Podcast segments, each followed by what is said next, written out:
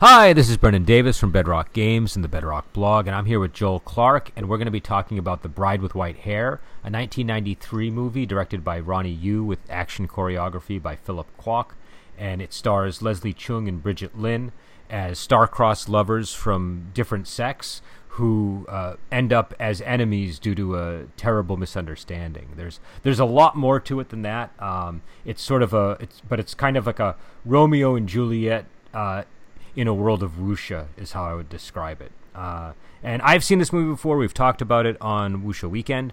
Uh, uh, this was Joel's first time. So, Joel, what was your reaction to the movie? Oh, this movie was a treat, man. I, I really enjoyed it.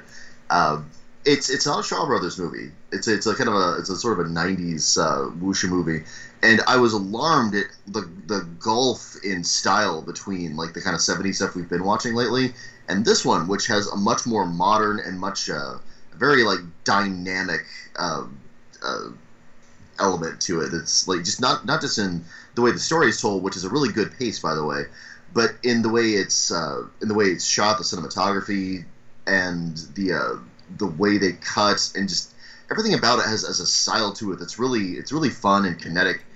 Um, I really enjoyed the characters. I I had this is one of those movies where like I know it's it's more modern, so it, it bridges a little closer to what I'm used to as far as like watching movies. So it delivered in this really wonderful, smooth way. It's really good characters. It looks really nice. Like I think you, you kind of have to hold your expectations a little with the older movies because it's like yeah. okay, the blood's gonna look a little fake because it's in the 1970s. Yeah. But this one, I didn't have any reservations like that because it looked like like the closest analog my stupid brain drew was with the Mortal Kombat movie. Remember that one? Uh, where it just it looked just breathtakingly good the whole way through. The the original Mortal Kombat movie from like oh, the 90s. Yeah. Were there other I, ones? Oh, well, God. I don't know. I, I saw that I saw that in the theater when it came out. I don't remember a whole lot about oh it. God, we did something. Yeah, we just.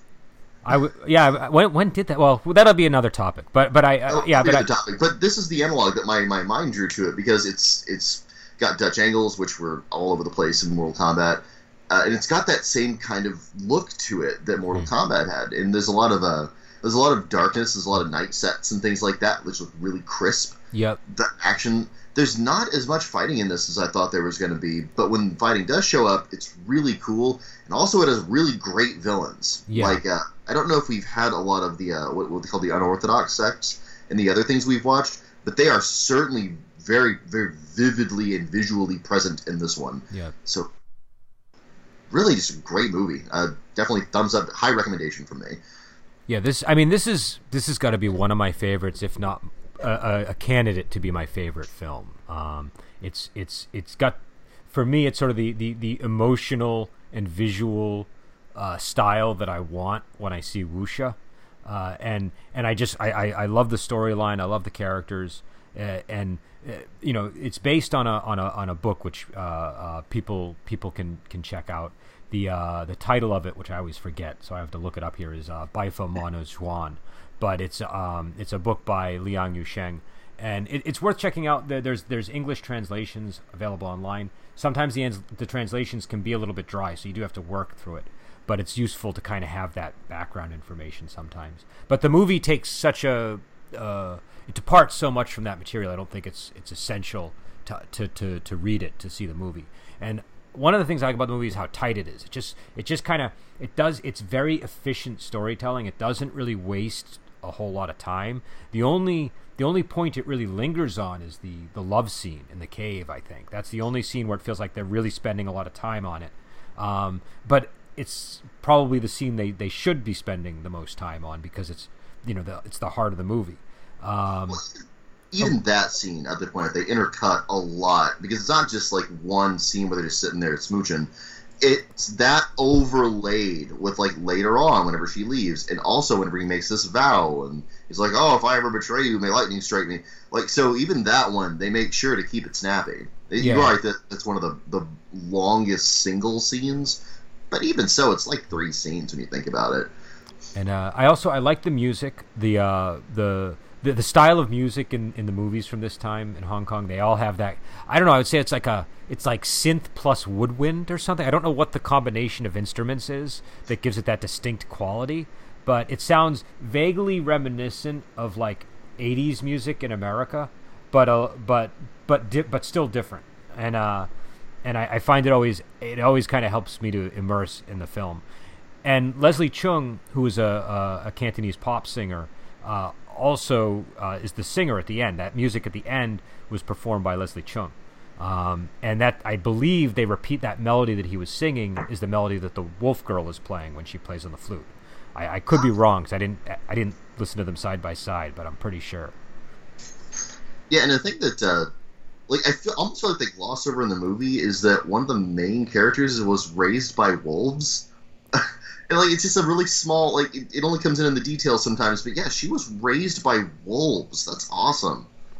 Well, I've I've I've definitely seen uh, characters like this uh, more than once in, uh, in in in Chinese movies, but um, but yeah, she's raised by wolves, and he's raised by Wu Dang sect, and then she ends up joining the evil cult, which is like it's like a it's a legitimately sort of evil cult. It's it's led by uh, a brother and sister who initially they don't let us know this, but we we find out that they're conjoined twins, and the brother is in love with the Brigitte Lin character, who's the the wolf girl, and at first all she has is a surname, which I think is like Lien or something, uh, but she doesn't really have a name. They just call her Wolf Girl. But then when she meets uh, the Leslie Cheung character, Cho Yi Hang, they uh, he he gives her a name, and he and he ends up naming her Lien Ni Chang, and she falls in love with him, and he and she both want to leave the martial world and be together. They they agree to do that. She goes back and undergoes a brutal, brutal. Uh, I don't know what you would call it, but like a, a, a ritual a, exit from the sect. Um, yeah, it's sort of an exit ceremony, and it, it is brutal. She's like walking on what what is that broken glass or metal she, or something like that, and bare feet. And she, uh, oh, go oh, ahead. Sorry. Oh no, I was gonna, no. She, she yeah, she walks on broken glass, and they beat her with sticks, and then they nearly beat her to death, and she's not allowed to use any of her martial arts uh, to defend herself and and so that she but you know she gets to the end she collapses then she gets up and asks if she can go they let her leave but the brother is still you know brimming with jealousy and so he, he and his sister disguise themselves as her and they go and slaughter the master of of Yiho Chung sect and uh they, sorry, they, Cho Yihang sect. They they annihilate those poor people. They well, so, they do, yeah. and then and then uh, and then he doesn't believe her when she says she didn't do it, and this leads to a you know battle between Wu Dang and and uh, and the uh, uh, the uh, the wolf girl character Lien Ni Chang, and um, and during the battle she gets impaled by a sword from the hand of a of a girl in Wu Dang who is in love with Cho Yi Han, um, and that's the Ho Lu Hua character, and and and he's kind of embracing her at that moment and her hair turns white from the you know from presumably the the the the, the rage over uh, over what she perceives to be a portrayal, and and then this is when sort of the bride with white hair character comes to fruition in the movie, and and then she really slaughters people. Uh, but then there's another ending. Then there's after that they uh, they have a um, uh, a battle with the the conjoined twins, and the only characters that remain alive at the end are are uh, Lien Ni Chung and Cho Yi Han. Um, yeah, and it's kind of good a, a wraparound sort of thing where the, the very opening scene of the movie is uh, is his character uh, guarding some sort of rose that makes you immortal or heals you or something like that, and then he's guarding it, and he says he's guarding it for her, and this these bunch of people show up and they're like, "The Emperor's sick. He needs that rose. We, we've climbed this whole mountain.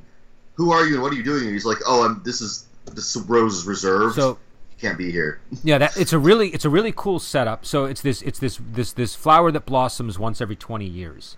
And when they arrive, he asks them what t- what's the date, and they say it's ten years after the founding of the Qing. So we know it's like roughly ten years or so, maybe even twenty after after the uh, after the events of um, of the of the movie, uh, because all those movies lead to the formation of the Qing dynasty, um, and so uh, it, it, it, it gives you a really good sense of like you know he, he, of of of just like all the stuff that's coming in the film. Do you know what I mean? Like like because they because they because the the whole thing with the general is he's the guy who who uh, who is sort of you know betrays uh, uh, the Ming Dynasty and and and and his his actions ultimately lead to the rise of the Qing, and so it's a uh, I don't know it's, it's it's I think it really works as a as an opening scene, but I like the concept of the flower.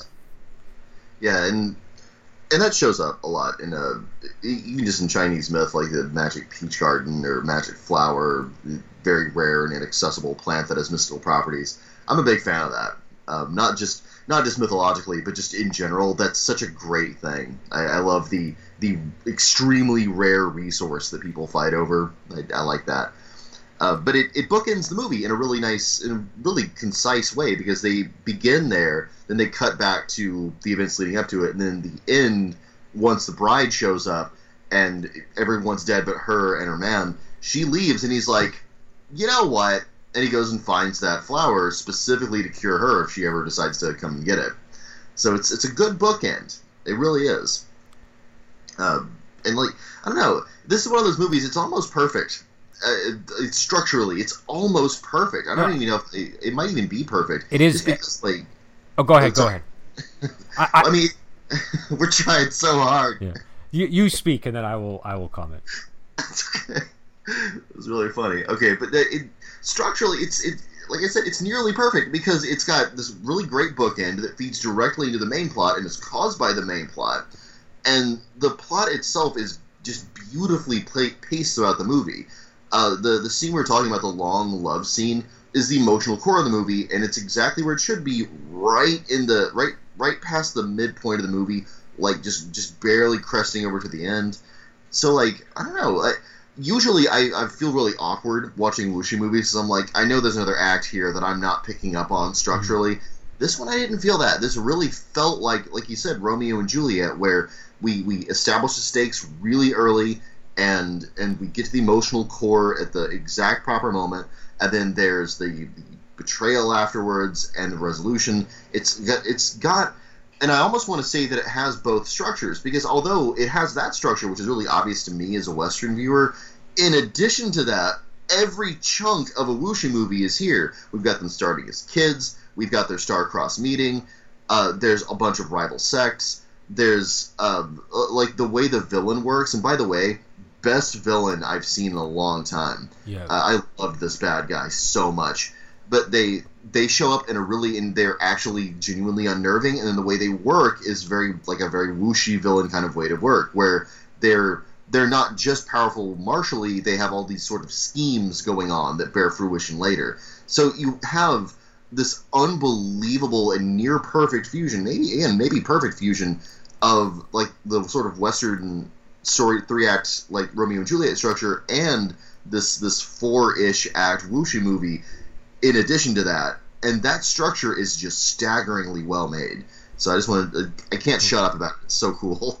Well, I think I mean to me this is probably as perfect as a wuxia movie can get. Like I would say it's the perfect wuxia movie. I know not everybody would agree with me.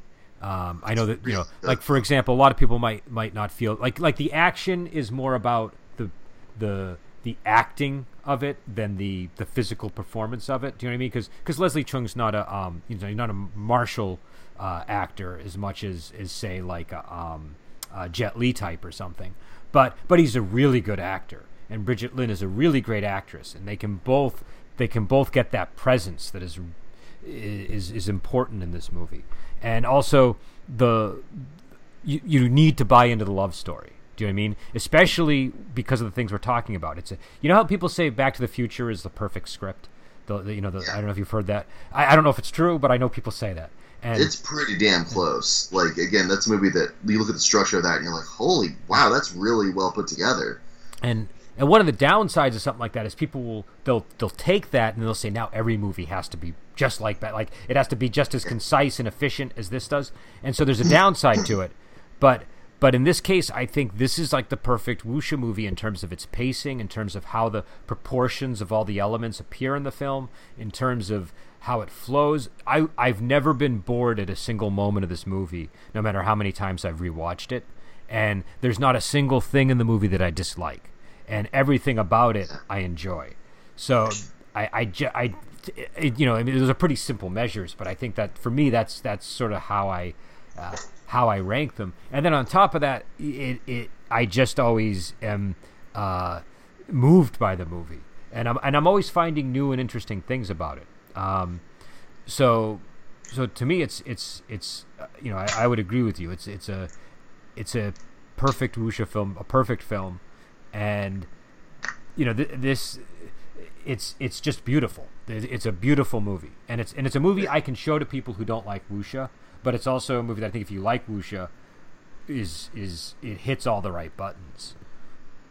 Yeah, actually, uh, a movie I usually hear that about is uh, Crouching Tiger, Hidden Dragon because that was one of the really big Western release wuxia movies that was like legitimately like wire fu and wuxia. Uh, I would definitely show someone this before I'd show them Crouching Tiger, Hidden Dragon because that one's so dense and like it's so so many parts that are just kind of empty to it. There's not an ounce of fat. There's no dead air in this movie. This is the tobacco auctioneer of wuxia films. Well, I think with Crouching, Crouching Tiger, we'd have to we'd have to watch it and talk about it to do it justice because it's obviously an influential movie. It's one that It is. it- like most people that are, I would imagine most people today that are interested in watching wuxia that are under a certain age, that was their introduction. At least if you're an American or you know, um, and so I I, I I I it definitely has a strong influence and and I I quite like Crouching Tiger, Hidden Dragon. Um, I do I do see your point because there's the, there's the famous sort of desert sequence which kind of goes on for a great length, and and a lot of the a lot of the movie. The thing about the thing about uh, Crouching Tiger, Hidden Dragon is I feel like it approaches wuxia a little bit like ballet or something, where it's really there for like the beauty of the movement, and you have to be all on board for watching that the whole movie. If you're on board with that, it's very enjoyable. I remember when I saw it in the theater, I had a great time watching it because the uh, uh, I really liked watching the grace of the actors and the choreography. That was my favorite aspect to that film, more than the other as- other elements of it. Um, yeah, that is an admirable aspect of that. Like visually speaking, it is beautiful, and the action is very Yeah. beautiful, sweeping. Yeah, and it's very languid. Like it's deliberately designed to sort of. It's got like a. I, I, this is a horrible analogy, but it's the only thing I can think of. It's kind of like if you ever had a fish tank growing up and you watch fish. You know, it's that kind of grace. It's that sort of moving, the grace of moving through water. I don't know, man. That's that's pretty accurate. Th- That might be a great analogy. okay, well, it's it's never landed as well as it is now, so I don't know. But uh, it stuck the landing. It finally stuck the landing. It found the But- guy. Remember, I, I took Tai Chi, so that's exactly how they describe the movement in Tai Chi is is swimming in air. And like, yeah, okay, I could I could see there being a Tai Chi element to that. It, that's what it reminded me of when I was a kid and I watched it for the first time. yeah, Uh, no, it's got it's got off that. track, but No, but I think it, I think it, I think it ties in, and obviously this movie's very, very different. Um, and like you said, but I, but I, I would agree with you. If, if, if, there's probably like a handful of movies that I would use as my first viewing for people if I was going to introduce them to wuxia, and this would certainly be one of them. Um, you know, it, it does get a little bit. It's not by today's standards. It's not at all that racy, but it's something that I would maybe keep in mind when I recommend it to somebody, just if I know their tastes. Um, are- I, I mean, like, they're, they're, the love scene I think is the raciest scene as far as like, uh, because there's, there's really two things you got to look out with when you recommend movies. It's like the level of violence and the level of like intimacy and nudity are, are two things that are kind of triggers for us Western viewers. I mean, like, I, I'm not a prude. I'm not going to go much further than that. I'm not a prude. I didn't watching this movie. That didn't even register for me. This might be like, oh no, you can see Well- someone's bare chest. Oh, really? Well, Ooh, I mention it because on the cover, I think of the Tai Seng version, and I think of the movie poster in America. It said like an erotic masterpiece, and and so you know it, it's Really?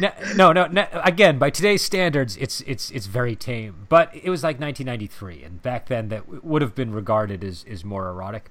Um, No, you're not But- wrong. I yeah. concur with you, but but but there but all those elements are done artfully. So I think even people who might normally object to that kind of stuff won't really. I mean, it's done in a way that it all ties with the movie. It's not it's not just purely for titillation. Um, it, it is. And there's something about this movie that that's a very it's unique. I've never seen this before, where it does have elements that in a different movie you'd kind of consider to be these kind of like crass titillation things. Like the the way the main villain gets killed as conjoined twins is they're split violently in half, and there's blood fountaining everywhere. Which, by the way, clear Kurosawa influence on the movie. Um, but in the context of this movie, and and the way it's shot and the way it's presented, it's not gratuitous. It actually seems like a pretty apt ending to that SOP. It's a really vile villain. So no, yeah, no, I, I think I think that's a good comparison too. But yeah, I mean, and again, I'm not, you know, I like these kind of movies. I don't, I don't, you know, sex and violence doesn't bother me at all. But um, but I think that uh, but this film is one where because it says erotic masterpiece on the cover of that poster, which a lot of people see when they try to find the movie, they get a they get a it's an inaccurate, you know, uh, right. like I think people hear erotic and what they what they hear in their mind is pornographic. Yeah. There's a line there. It and, is erotic. And, and, and, and, no, there are erotic elements to it, but I guess what I'm saying is it's it's it's not like. It, you know, it shouldn't dissuade people from watching the movie because they're really going to miss out on, on, on some some really well crafted filmmaking. It's there's another movie by Chor Yuen called Intimate Confessions of a Chinese Courtesan, which obviously has a very titillating title, and it's a um, and it's and it's it's got you know it's it's sort of one of the the first wuxia films to have like a lesbian romance in it. So there's also that, but the uh, but but I think a lot of people mistake it for trash because of the title and some of the subject matter. But it's actually one of the most visually beautiful films I've ever seen in my life. It's uh, it's it's an amazing movie, and uh, and and and and and so I think with films like this, you know, I just would encourage people to. And again, I think with this one, it's not as much of an issue, except for that erotic masterpiece tagline that appears in yeah, the poster. The tagline but, is the most erotic part, yeah. as far as that is the most objectionable part. Because I mean, like, we should, we should probably coin the phrase '90s erotic, which just means that like a woman will writhe in it. She'll have her clothes on. Yeah. But there will be writhing. There's, That's going to happen. That's what that I, actually translates. There's one scene where you can see. No, there's two scenes where you can see breasts. Uh, one of them is that dancer that turns from a man into a woman through magic. Oh yeah, that and, was cool though. Yeah, you know, that was a really cool scene. And then there's uh, and then there's the uh, the the. What was that? Like because you're right. It's to, it's a total like frontal topless thing, and it does man to woman. But the thing about that that interested me wasn't the breast; it was the fact that a guy just magically transformed his gender on camera, which was really cool. Um, yeah, oops. you're right. I that I totally overlooked the the nudity part of that. That's weird. And there's also the the female sibling of the of the conjoined twins, the Qi Shuang character uh, you you like barely see one of her breasts at one point, I think. So there's a, like a little bit of together, and they're all like, "We're yeah. joint twins. Look at us." But so it's not it's not like you know it's not over the top or anything, but um, but but I think I think that the uh, uh the the we should probably you know revisit the the villain aspect of this movie because you commented on it and I think that the villain in this is really really strong. So I don't know what what was your I'm curious how you, what you felt about this villain. Why did it? Why did you have such a strong reaction to him?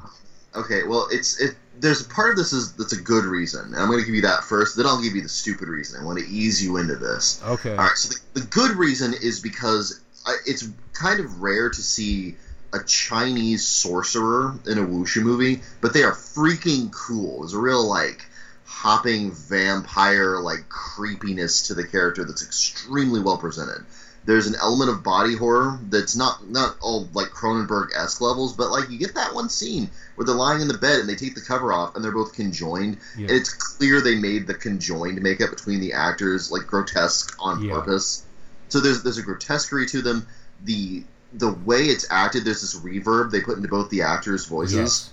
that is that has a a real strong like unsettling vibe to it uh, their powers are these these like nasty psychic powers that allow them to kill people from distance. Like I want to go with Darth Vader on my analog there, but it really is. It, it's a wonderful, uh, colorful, interesting, and and richly like affecting character. Like you have a visceral reaction yeah. to how creepy and gross and evil the character is. Really wonderful. Um, so all of that, but also also their outfit is extremely stylish. And here's the stupid reason i like it. It reminded me of the evil clown wizard who became a god in final fantasy iv kefka. I love that game. I love final fantasy okay. and uh or no maybe it was six i'm thinking about final fantasy six. Anyway yeah final fantasy six. The main bad guy well is initially this evil empire king and he's kind of generic but his courtier is this like flat out jester mm. who is such a bumbling jackass and he, he's evil in an ineffective way because he's so insane. He's like the Joker, but at one point he finds a way to ascend to godhood, and now God is this cackling, uh, clown devil thing, and it's uh it's a really good like he's a really great villain and this reminded me of him a lot. And, and something about the, the, sort of like garishness of the way they, their outfit and their face paint and all that reminded me a lot about that crazy clown and uh, that's a stupid reason i like the character but really if you have both it's one of the best villains i've ever seen. Just and not just in wuxia movies just in general. What a great bad guy. And it's and it's a really cool tormented villain because again i, I was talking about this uh, in when we were doing the I Claudius podcast, where uh, you know one of the problems with with uh, with tormented sympathetic villains is they're not they're often not very terrifying because you sympathize with them too much. But this is one where the villain manages to be really like terrifying and horrible, but also you kind of understand the torment that the villain is going through. Uh, both because they're sort of they clearly don't. At least the brother clearly doesn't want to be uh, attached to the sister. It's a little less clear. The sister seems more content with the uh, with the arrangement.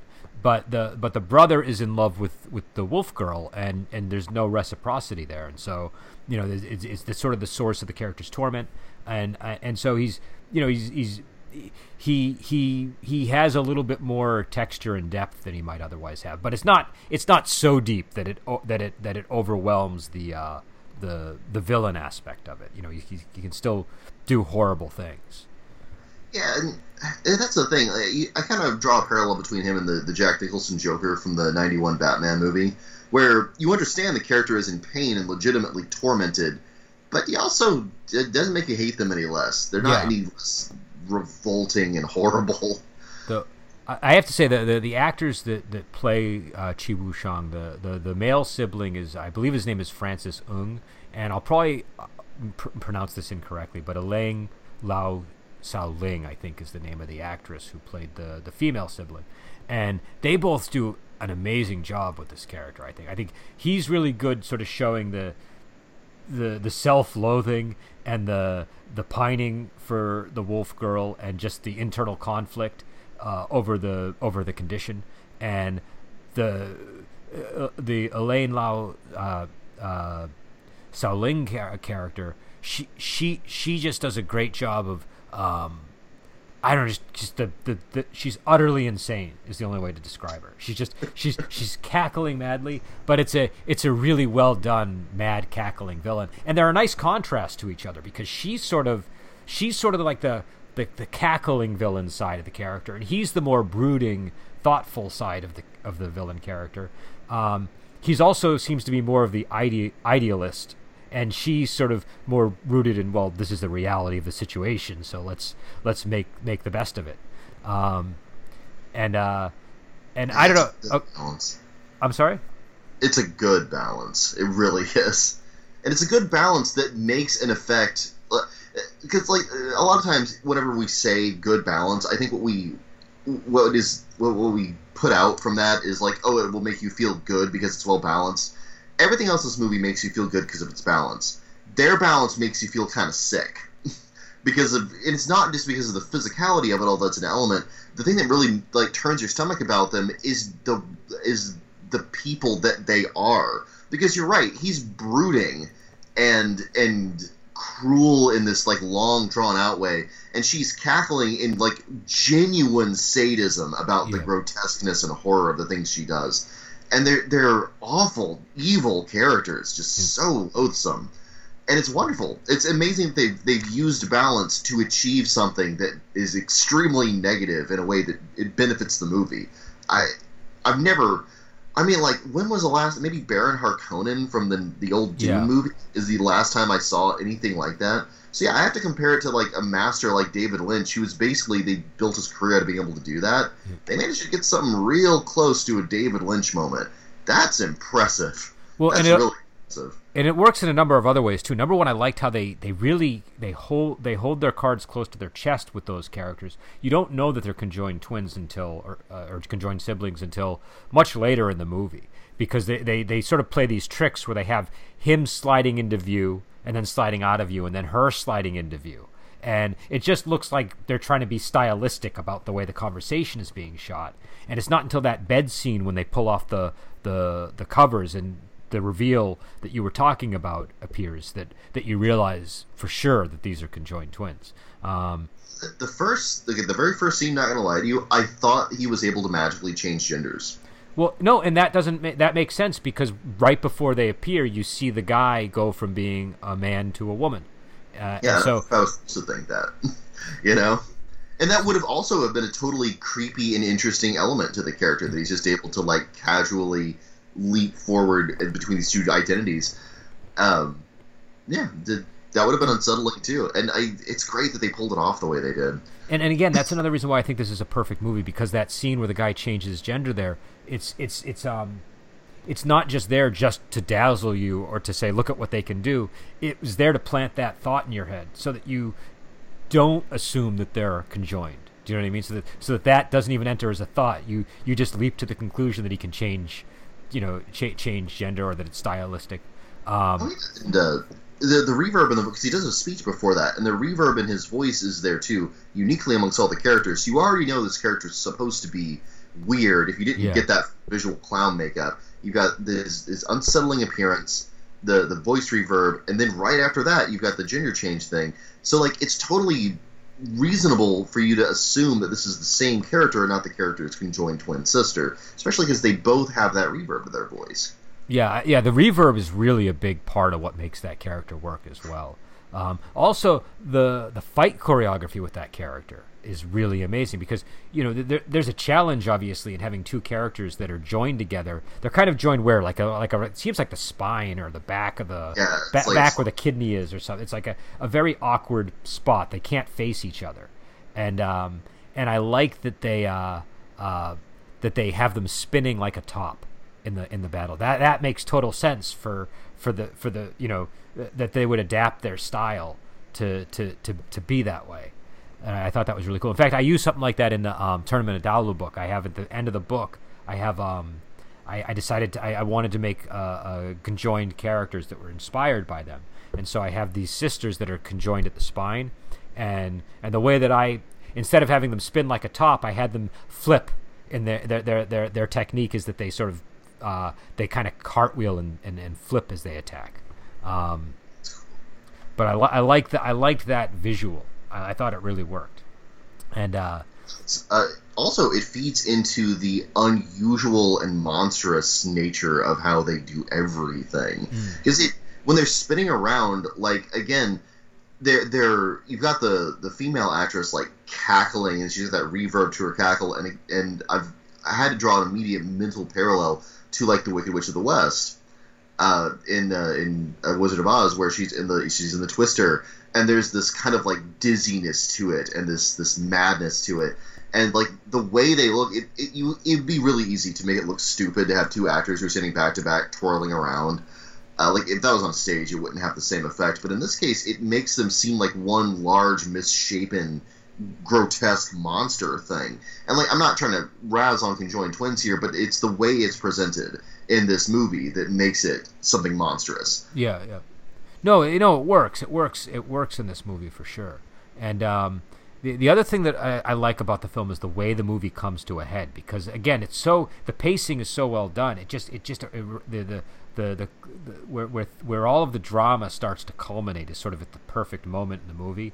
And it, and and they have these series of scenes that are kind of cut together. Where the first one is, I think, the general letting in the Qing troops to betray the Ming, and then Lian Nicheng being ritually beaten and, and, and kicked out of the sect or, or leaving the sect through that sort of you know de-initiation process or uh, whatever you would call it um, and at the end of that scene being given her bridal dress by the children which is an important thing that's easy to miss because you know she's wearing a bridal dress in that last scene um, thus the name um, Yeah. Also, a element of Chinese culture that might have been lost on me if I hadn't read Legends of the Wulin. By the way, she's wearing a red dress when she goes uh, to tell them that she wants to leave the sect. They Yeah. strip the dress off her, and she changes into a white dress. yes That's exactly the opposite of how wedding dresses work in China. Yeah, yeah. In fact, so the red dress is the is the wed- is the wedding dress, and white actually symbolizes death. I think in mm-hmm. Chinese culture. And so the white hair and the white dress, it's it's it would be the equivalent, I suppose, in an American movie of having somebody dress all in black and have dyed black hair all of a sudden. It's probably yeah. the closest you know comparison. Um, so it's visually really striking, and they do a really good job with the makeup. She's got white hair. Her face is clearly whitened a little bit too, and there's like a red line going down the center of her head.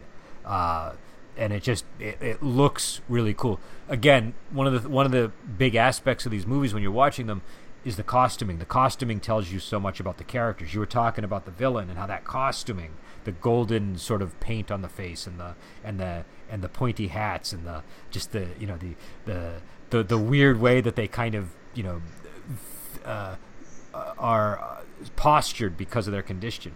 You know those things tell you everything about the characters. And same here. Uh, so when she transforms into the bride with white hair, it's a really powerful moment in the movie. Um, but uh, but yeah, and then you know, and and then after the bridal dress, that's when uh, Wu Dang comes to Yi Cho Hong, who's um, he's still in the cave where they've made love, and they ask for his help to contend with the general. He explains that he wants to leave the martial world to be with her, and they say, "Well, you need to explain your decision to the chief." They go. He goes to explain his decision, and the chief has been decapitated, uh, and the blame has been put on Lien Ni Chung, and. And, and in fact, one of his friends uh, is dying when he arrives there, and he says it was it was the wolf girl, uh, because because they were dressed like her, and he and, and you know he had no reason to believe otherwise. Yeah, that that was a, a painful scene too, because like like the dude dies in his arms, and they're clearly very close it was extremely well acted, and like you said, it's it's affecting. Like I didn't. Yeah. I okay, so I'm a I'm a removed, emotionally dead jerk most of my life, and um, I almost hate when a movie makes me feel something, but I couldn't help it. Like this movie will make you feel stuff. Yeah, no, definitely, it definitely will, and, that, and I think that, that that culmination of all that drama has a lot to do with it because, like I said, it it sort of begins with the general letting in the Qing troops, and then it ends with the beheading and the death of the friend, and then her arriving, and then you have this big dramatic moment. And earlier in the movie, she had said to him, like, "Just promise me one thing, like you'll you'll never distrust me." you know like like you know like you'll never you'll never believe you know like it, it's it's it, it's it's it's it's something that uh you know you sort of you you you is planted before the scene happens. And then when he when he when when when she tells him I didn't do it he doesn't believe her. He distrusts her. And that's the thing that really creates the sense of betrayal more than anything else. Um, and then she just sla- like she slaughters she impales the uh, the Lu Hua character uh, pretty mercilessly, I would say. She she she fights with the whip, which is something we should talk about, and I think she oh, even whips. She's in the cool ass yeah. whip she uses all the time. yeah, she she whips she whips people in half. I think I think that the um uh that the uh, the Lu Hua's uh, father is actually bisected from head to, to groin, if I remember. Um, I could be wrong on that, but he's he's he's killed very brutally. But she's got a whip, and I think that's uh, an interesting an interesting uh, weapon. You don't see it an awful lot. You see it sometimes, like there's the movie The Shadow Whip, and I know I've seen it in other films, other uh, versions of The Bride with White Hair. But it's it's a cool it's it's it's it's hard to do the choreography I think for a whip, and I think they do a really good job of making it work in this movie.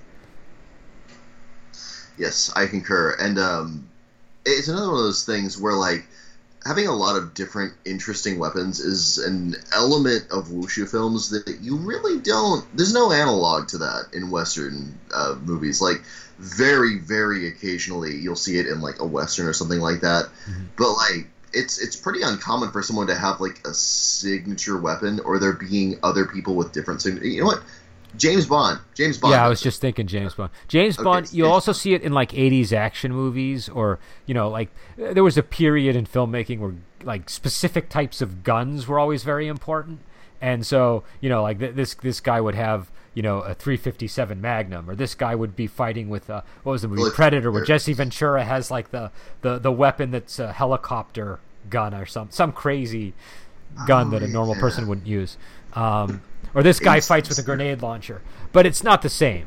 But uh, but what I but what's cool about the weapon variety too is, I mean, it's not just about the attacking with the weapon. It's also about what they can use the weapon for when they're not fighting, uh, to to sort of just visually, like you know, like like the the the whip plays a lot into her the way that she holds her stances, for example, and it just gives her character these dramatic poses that tell you a lot about that character.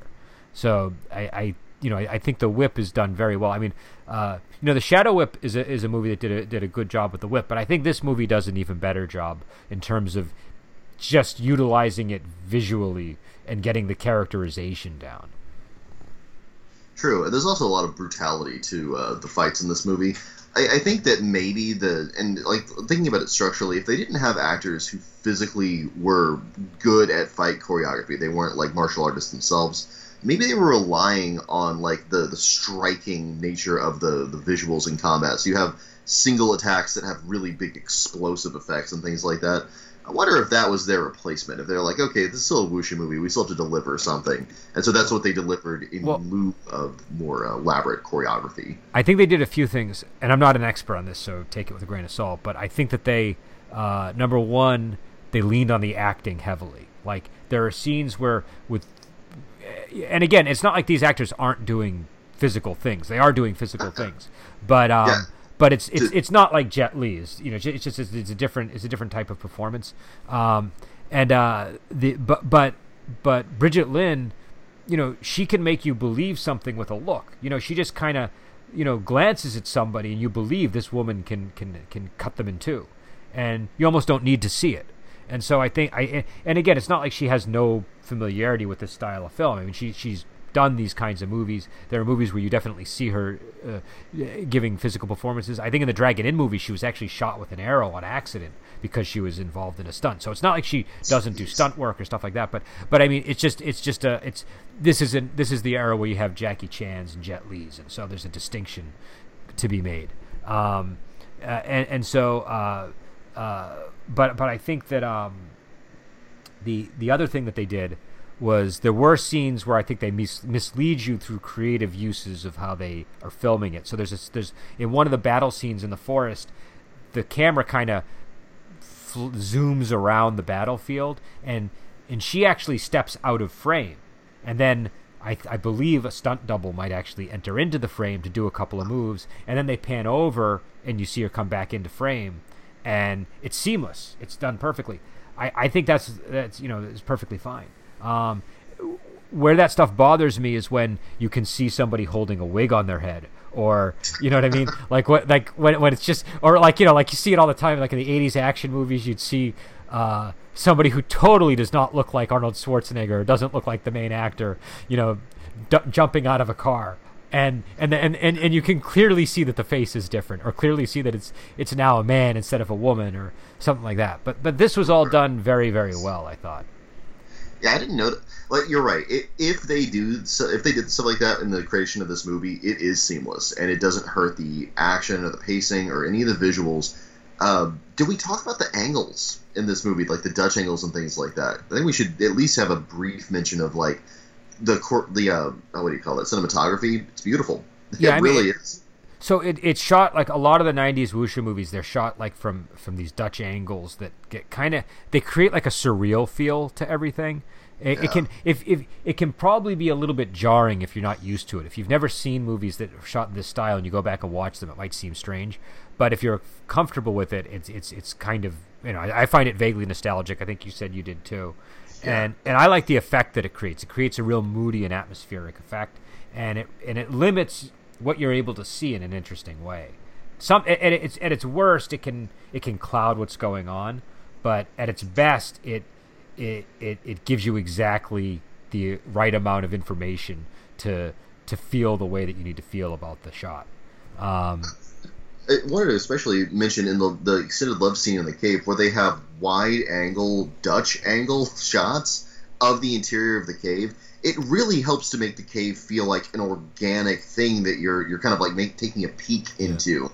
So that was really immersive. I really liked that. This, yeah. This times when uh, yeah, where, where rather than being an intrusive thing, like I think that one of the criticisms of like say the Thor movie was that there were too many Dutch angles because they were done artlessly and it was intrusive. And in this case, they're they're blended well and it's not intrusive. It's actually. Are you again, talking about the four the the Constable movie, the um the? No, no, I'm talking about the Marvel superhero Thor. Oh, okay, okay. Because there's because yeah. there's a movie called The Four that maybe we should watch That's uh, it uh, on the list. well, well, and it's and it's kind of got a superhero vibe. Um, but it's it's and it's new. It's very new.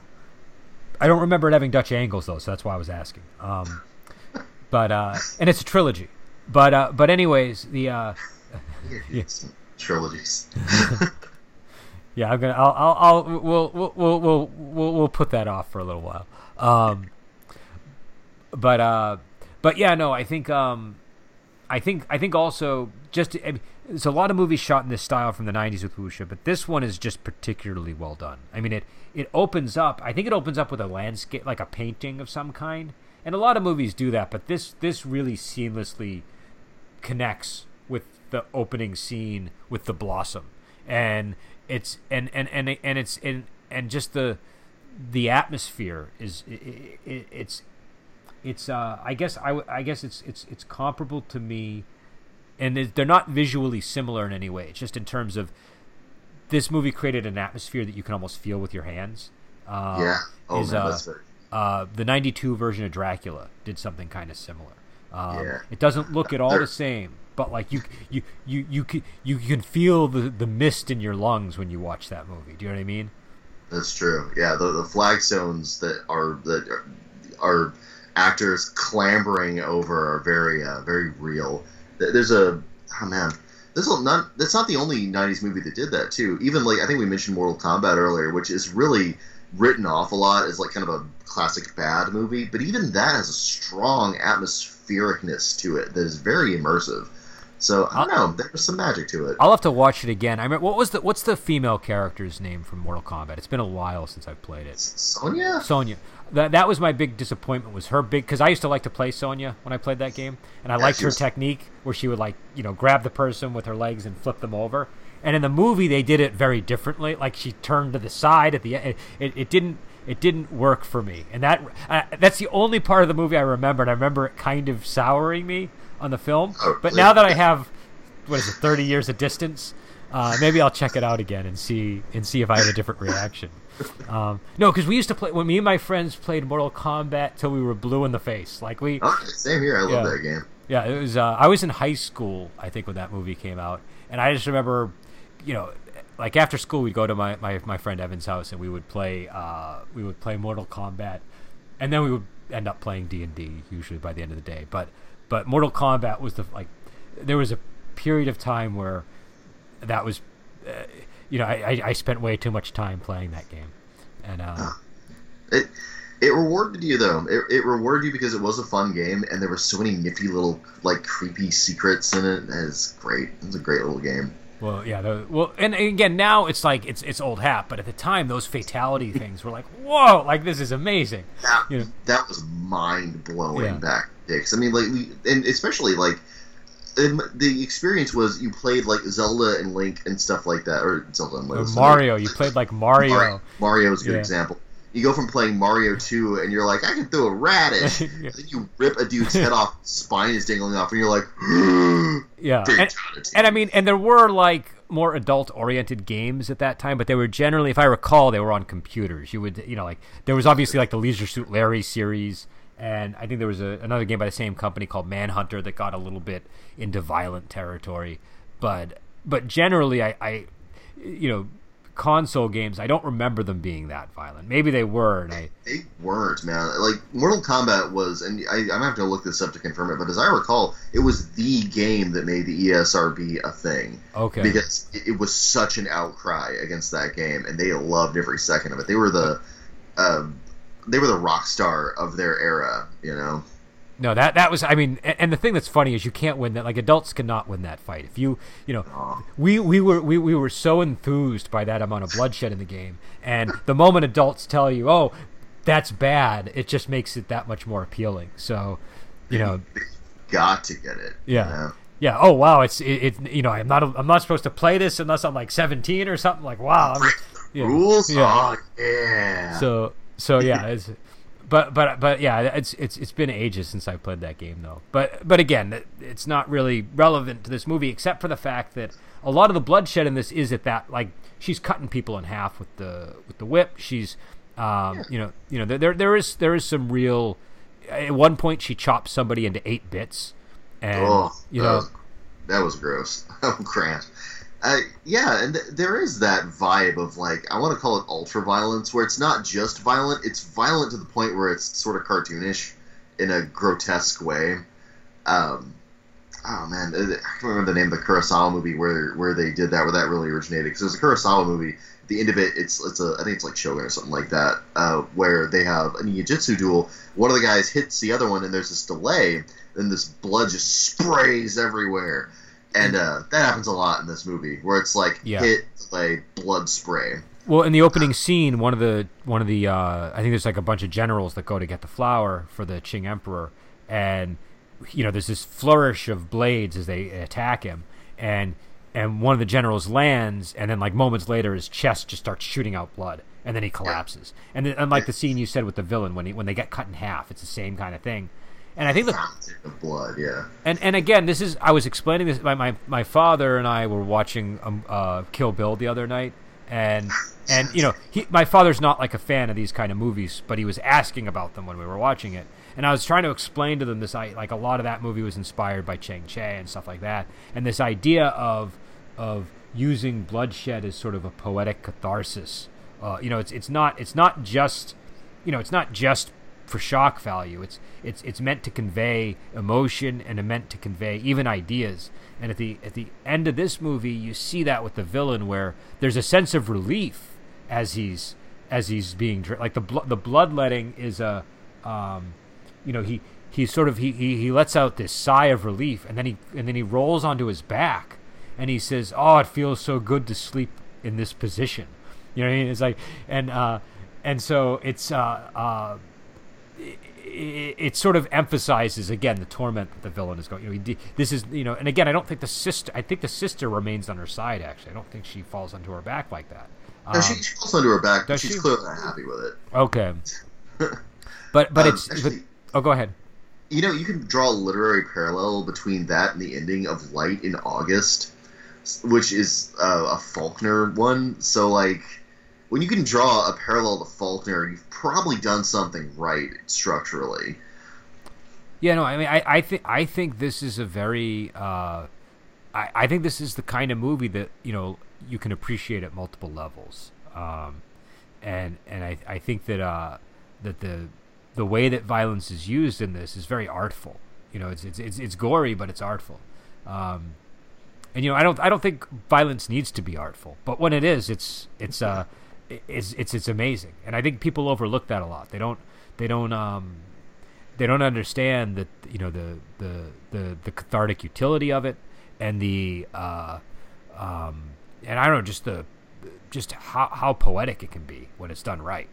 Um, yeah so- there's almost beauty to it even though it is grotesque and shocking yeah, uh, no, definitely, Def- there is beauty. It's, it's it's a beautifully shot movie, and the and the violence in this is very uh, very well crafted. Yeah, well crafted. That's a good way to put it. And I, I think you're right about the cathartic utility, which, by the way, there's a phrase I didn't think I'd hear talking about a kung fu movie. the cathartic utility of violence. Uh, but yeah, that that nails it because it's not merely that ooh, there's blood and it's cool. You know, there's there's a dimension deeper than that that it, it serves in the movie. It's really yeah, it's it's almost hard to talk about because it's something that's so visual in nature but it, it's visual and emotional. Which I mean, what more could you want out of an element in the movie? No, uh, definitely, and uh, and again, we're getting up to the fifty minute mark, so I wanted to segue into the gaming segment of the of the uh, discussion. If we have anything to say, maybe this is a movie that doesn't really speak to gaming. I don't know. What's your what's your feeling on what you you know how how would you draw on this for inspiration? Oh man, there's a lot I could draw on inspiration. Uh, th- this is one of those movies that I feel like kind of justifies my my thinking of games as a scene structure based thing, Mhm. uh, because some some games do that kind of artfully, and some games can do it sort of poorly. And I think that the classic way you play a game, you don't really have scenes so much. You have something closer to turns, Yeah. where it's like this turn we're going to investigate for secret doors, and then this turn we're going to take a rest. Um, and when you think about it in terms of scenes, it's not so wed to a particular increment of time passing, so much that is like an emotional beat fully resolving and then leading into the next beat in the story.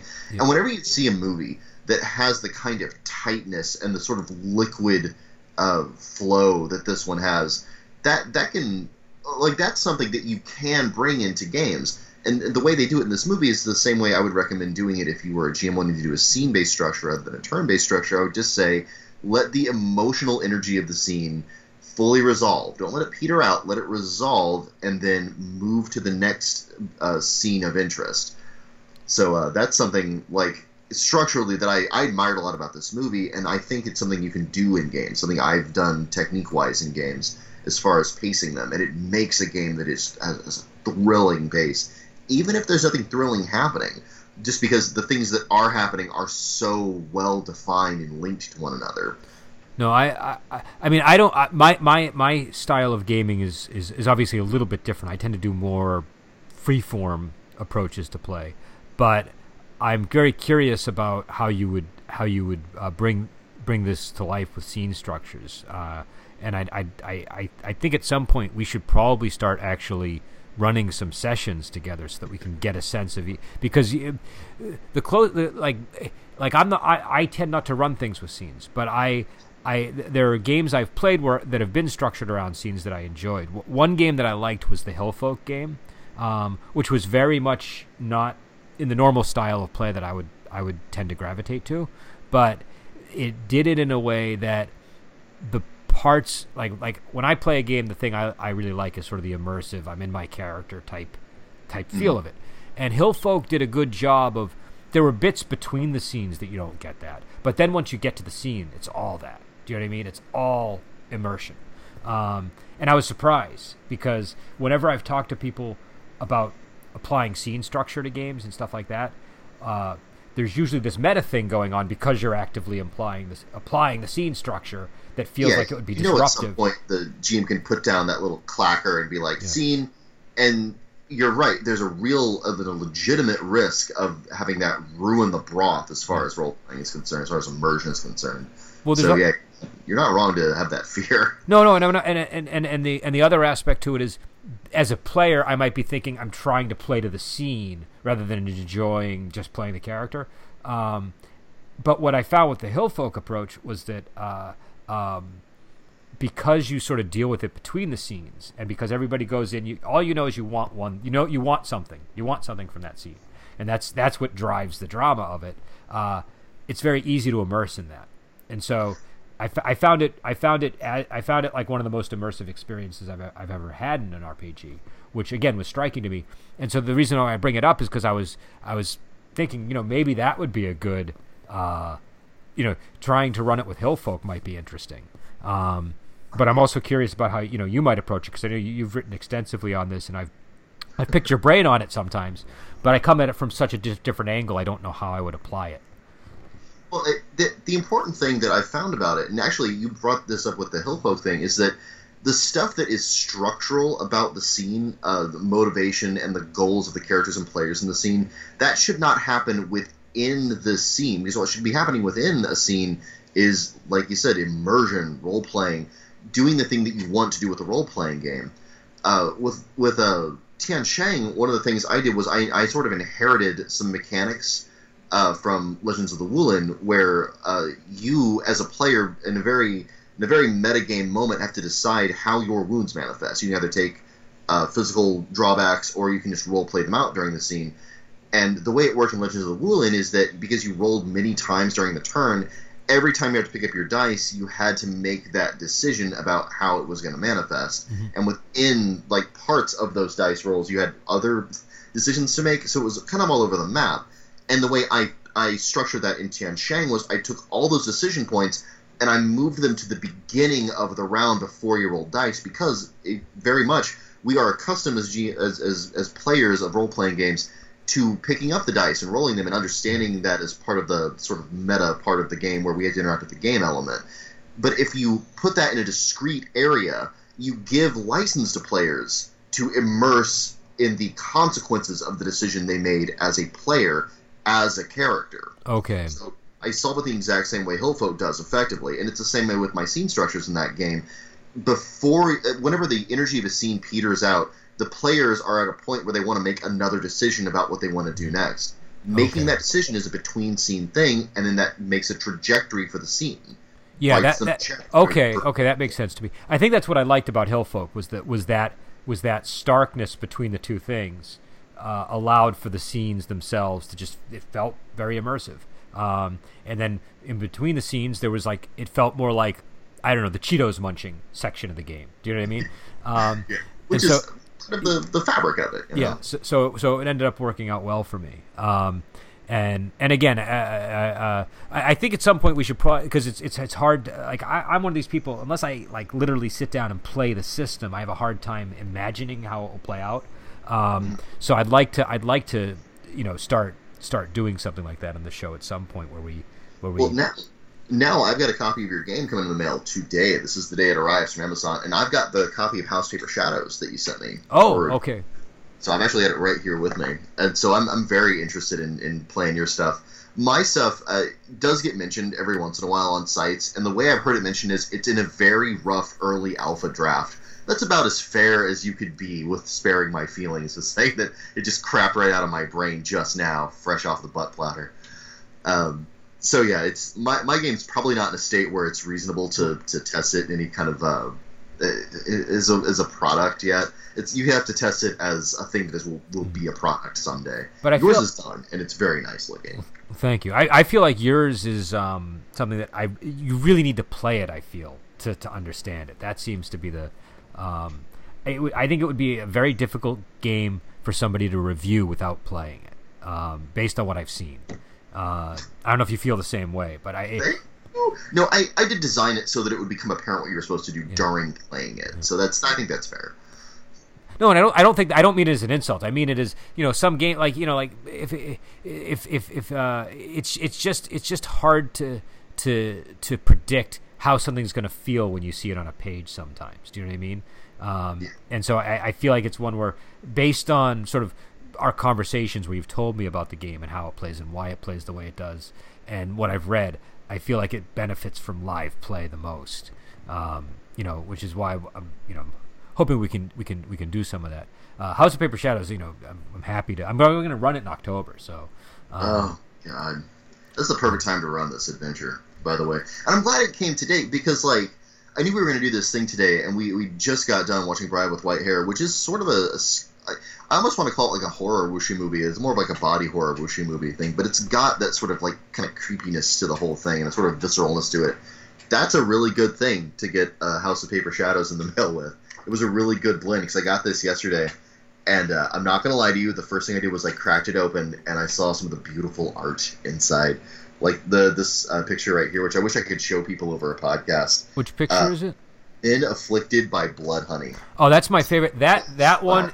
That's inspired by by the movie Blood Parrot or Bloody Parrot. I always get the. I think it's Bloody Parrot. Um, there's a there's a. I'm going to spoil a detail if you if you're planning on watching Bloody Parrot, turn the turn the podcast off. But Turn the podcast but off. there's- Don't spoil bloody parrot. there's a strange aphrodisiac that when people take it, this woman ends up taking it. I don't know how I don't know how it affects everybody, but she kind of looks a little like like she looks monstrous, and so it initially when when when when the uh, when the aphrodisiac affects her, you think you think it's like a demonic type thing, like it's some kind of supernatural thing, but it's really just this really bizarre aphrodisiac that that uh, that uh that, that does this to the person. So and and it's it's very Gu Long. It's very sort of uh like walking that fine line of of uh you know magic and mundane in a really cool way. Um, you know, so so that that that scene was uh uh that that that that image is inspired by it. It's, it's a sort of an homage to, to Bloody Parrot. Um.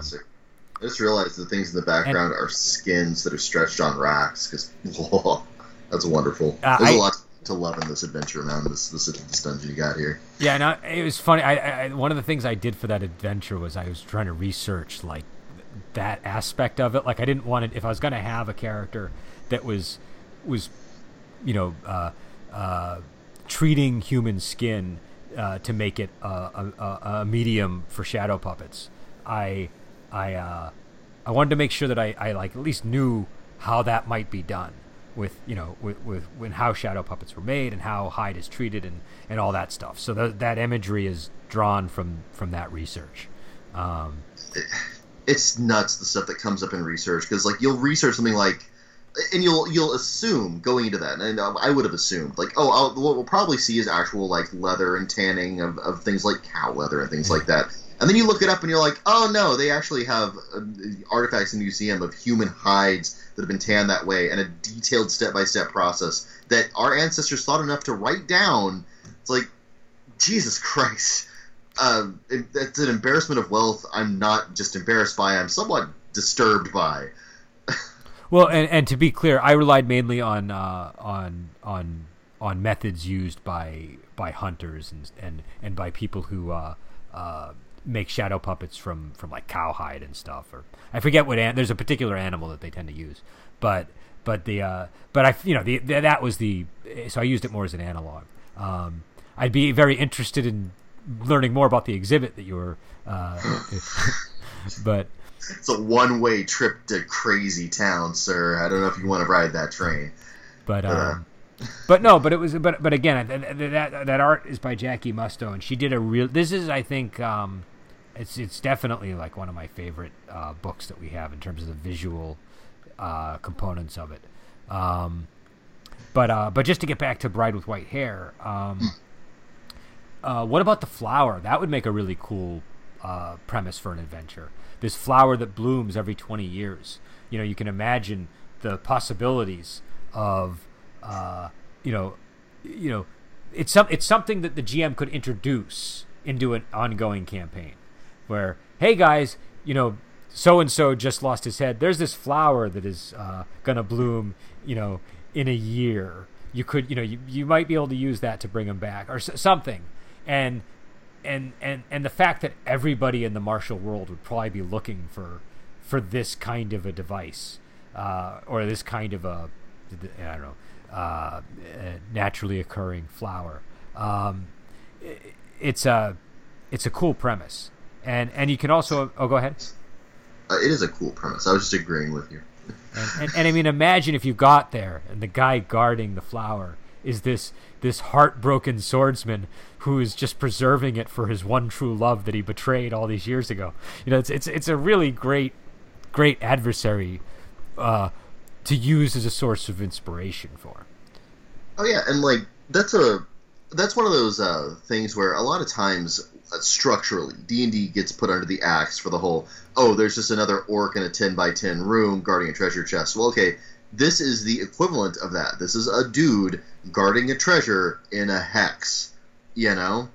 But it's great. the entire movie was made out of the premise, you know? So, like, yeah, okay, structurally that can be presented in a stupid way, but there's no reason you have to be wed to the stupidity of it. That people guard stuff. People are places doing things. Well, what? Why, don't. I don't. I dislike the mockery that D and D gets for being structured at all. Like there's some superior way of doing it. Well, the um, I think I think with wuxia this this premise works really well because the idea is I mean you have this guy who's he, you see him take those generals out with ease. He's oh, yeah. he's he's powerful enough to guard the flower, and he's dedicated enough to this woman to sit there for all these years. And I mean you see this all the time. There's there's another character in um his name escapes me at the moment, but uh, there's a, I think his name is Gua. I could be wrong, or Gao, maybe Little Gao from uh, Heroes Shed No Tears.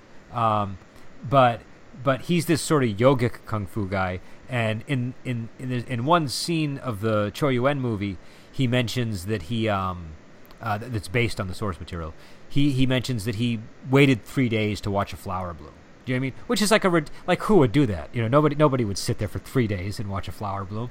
But uh, but that's the kind of thing martial heroes do because they're they're powerful enough and dedicated enough to to to their pursuits to to just sort of say I'm gonna I'm gonna do this and and do it and uh, and so the idea that you would happen upon this this swords master who's been here for 10 or 20 years waiting for this flower to bloom and he's not going to let anybody else get it but his but his uh, beloved uh, you know Lien Ni Chung then you know it, it, it, it just works great in the genre.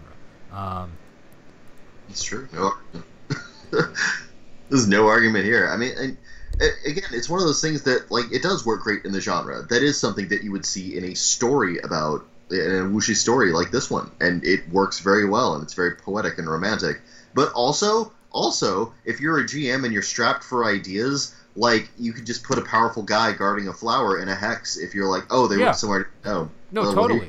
That's that's what I'm saying. I guess I guess I guess what I, where I'm coming at it from is I'm thinking of it in terms of a wuxia game like that. It, it's it fits. It totally fits.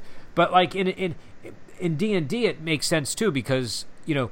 And, and in most role playing games, because you have, you know, in, in Wuxia, the big thing that makes characters what they are is the fact that they're martial heroes and they have, you know, he's powerful enough that nobody can stop him from watching that flower. But the same thing's true if you're an 18th level wizard. Who's gonna Who's gonna stop an 18th level wizard except for a 19th level wizard? Do you know what I mean? And so and then so then you'll just have a 19th level wizard sitting there guarding the flower if you want.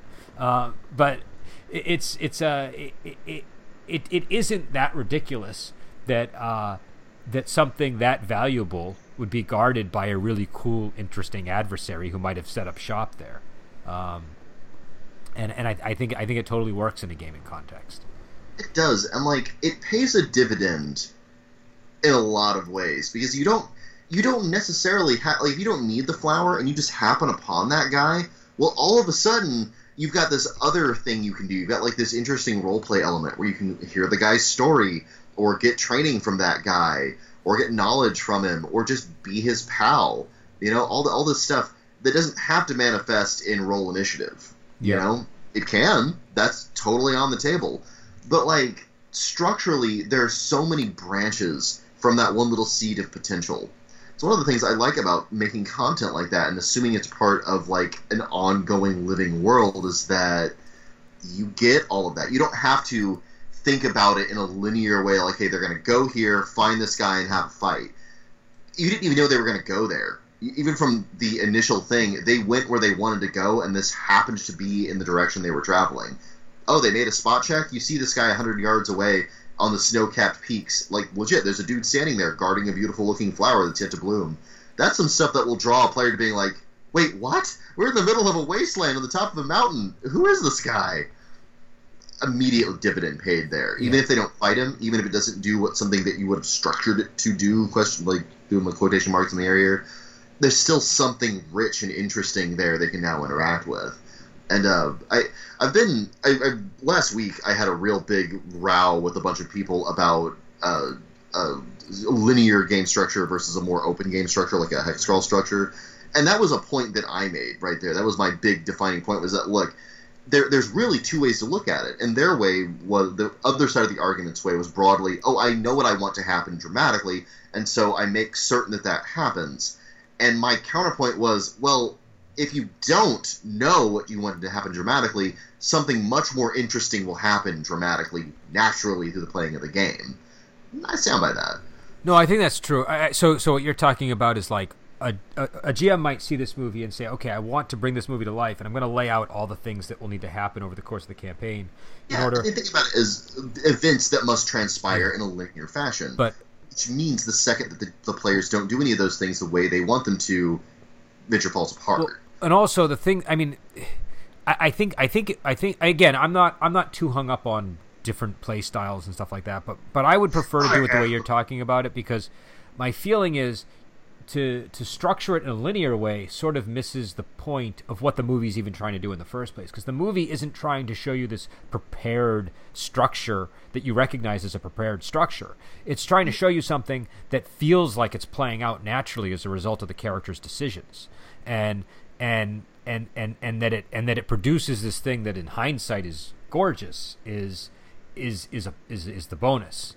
But but when you're watching it you're supposed to believe that that uh, that that when Leslie Cheung is making the decision that he's making that ultimately leads to uh, to her becoming the bride with white hair that he's that he's got an actual fork in the road where he can choose between you know option A and option B or maybe even more than one option or more than two options. Um, and so I don't know I, I think that I think that you know you could see this movie and say, "Oh, this is an example of a great linear structure," or you could say, "This is a great example of what happens when you have great chemistry between characters and power groups in a setting." And every once in a while, this is the result. This is this is what it will produce. Um, you know, I, as a GM, I find it more interesting to to not know what the outcome is going to be because I feel like if I have an outcome and I'm looking toward it, that that I miss all of the opportunities that the, that, that are presented to me between then and now. Um, True. If you if your goal as the person who has made the scenario is to create the bride with white hair, then the choice of the player, whoever is playing uh, Cho Yi Hung, doesn't matter. They yeah. don't actually get to make the choice that leads to the creation of the bride with white hair. The bride with white hair is not a consequence of a poor choice they made. It's just something that was going to happen no matter what they said. And at that point, you're basically structuring it like a pre-programmed video game. Which why would you limit yourself like that?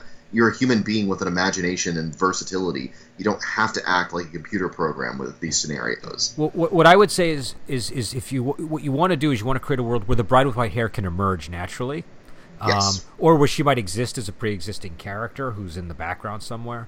Um, but you don't want to force it. Like I had a game the other day, which is, is, is something I was playtesting, so it's still fairly you know early stages of development.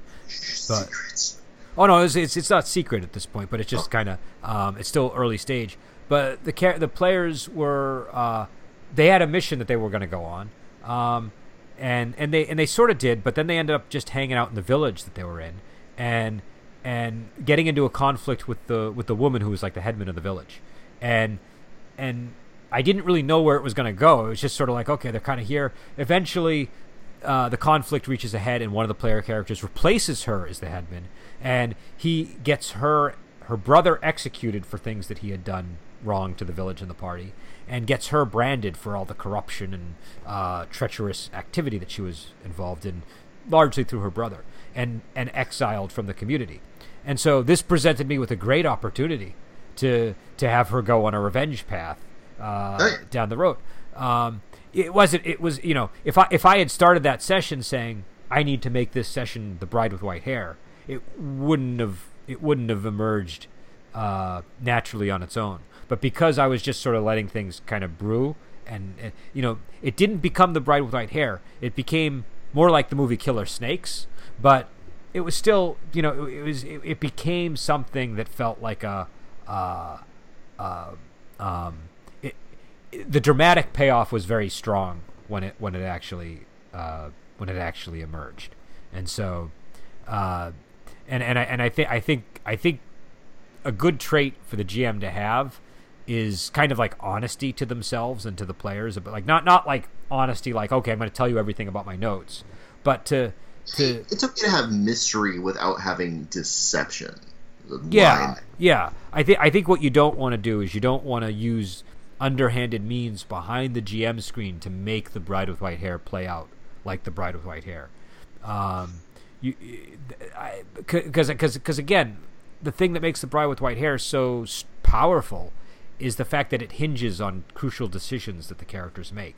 And if the player's decisions don't really matter because the bride with white hair is going to happen either way, yeah, all of that evaporates. Yeah, um, so what was cool about this game was decisions that the player characters made themselves that I didn't steer them towards uh, resulted in something akin to the Bride with White Hair.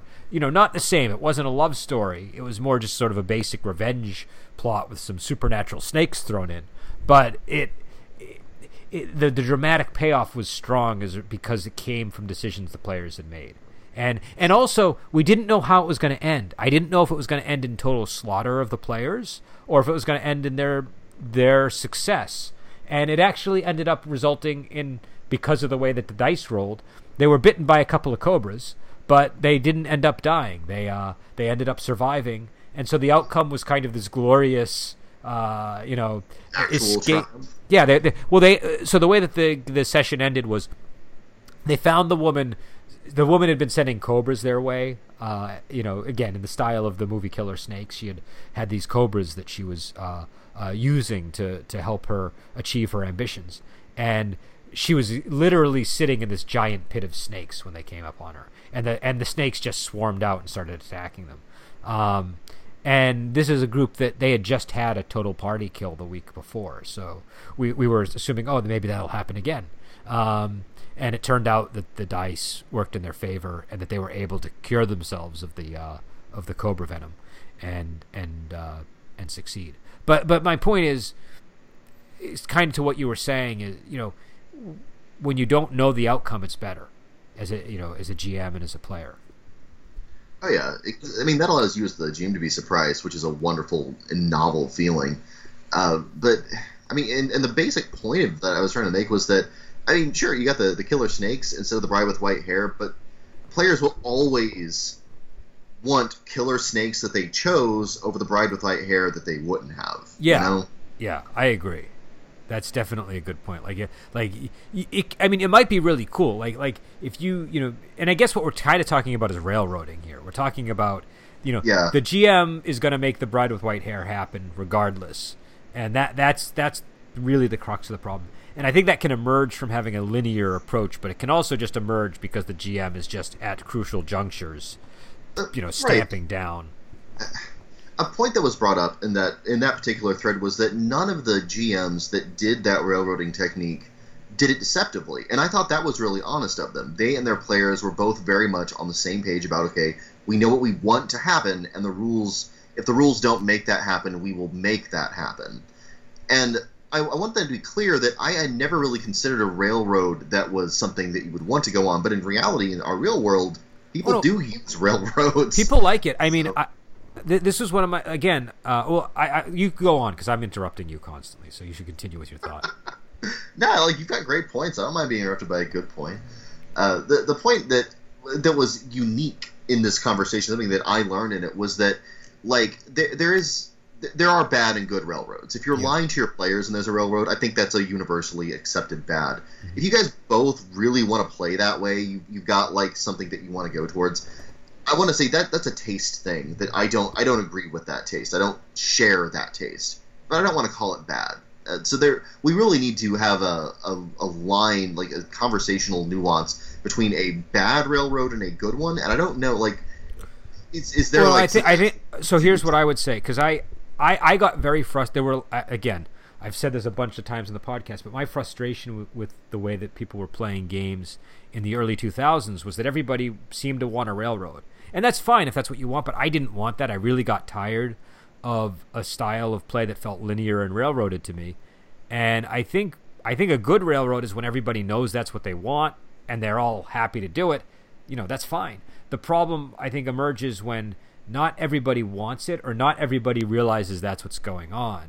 And and then it's like a you know, slowly over time it dawns on you, hey, my decisions don't matter or hey, yeah, you know, that eats the joy of the yeah. game. You and, know. And I was coming at it more from the GM side. I just don't like. I don't like feeling like all I'm doing is handing you uh, something that's been prepared in advance. Do you know what I mean? To me, it feels like a prepared speech. I kind of want a conversation when I'm gaming. I want it to be this dynamic thing where, you know, I don't know how it's going to end. I don't. It might. It might end horribly. I don't know. I, I kind of like the the the the the looming possibilities of gaming. That's what that's what really appeals to me. And so I don't know. I I guess I guess I guess uh, I'm I'm just I'm just not a fan of of that of that sort of this is what the adventure is going to go towards and we're all kind of in agreement about it and that you know again if that's what everybody signed up for more power to them i just uh, yes I, I yeah just, I, i'm with you i don't share that taste i because part of the element that I like is I'm like Charlie the dog in All Dogs Go to Heaven. I want to be surprised. Yeah. I don't want to see it coming.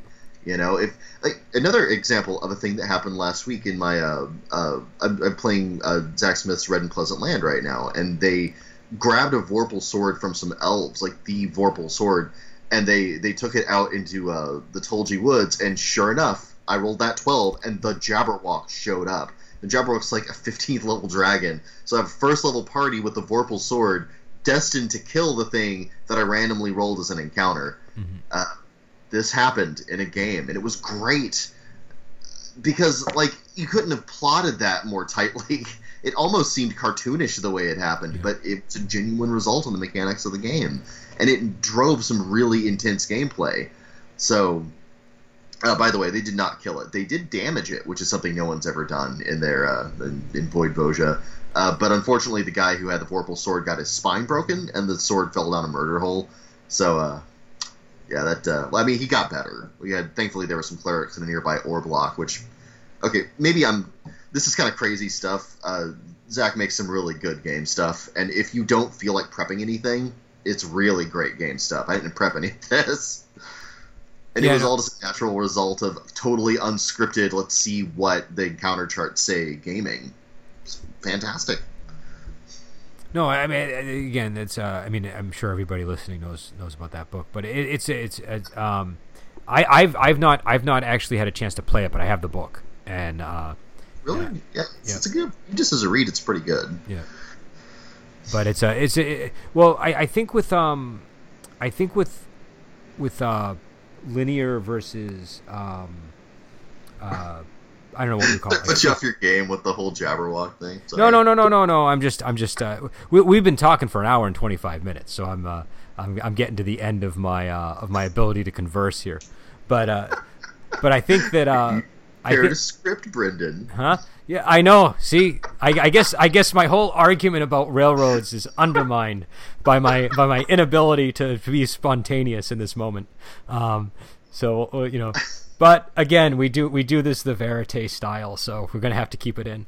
Um, but but yeah no but but i do i do think that uh that having things like encounter tables and things like like you know just stuff that you know those kinds of things that shake it up to me is again i, I like just some background here. I remember there was a period in the maybe in the 90s maybe the early 2000s where where encounter tables were sort of considered passe.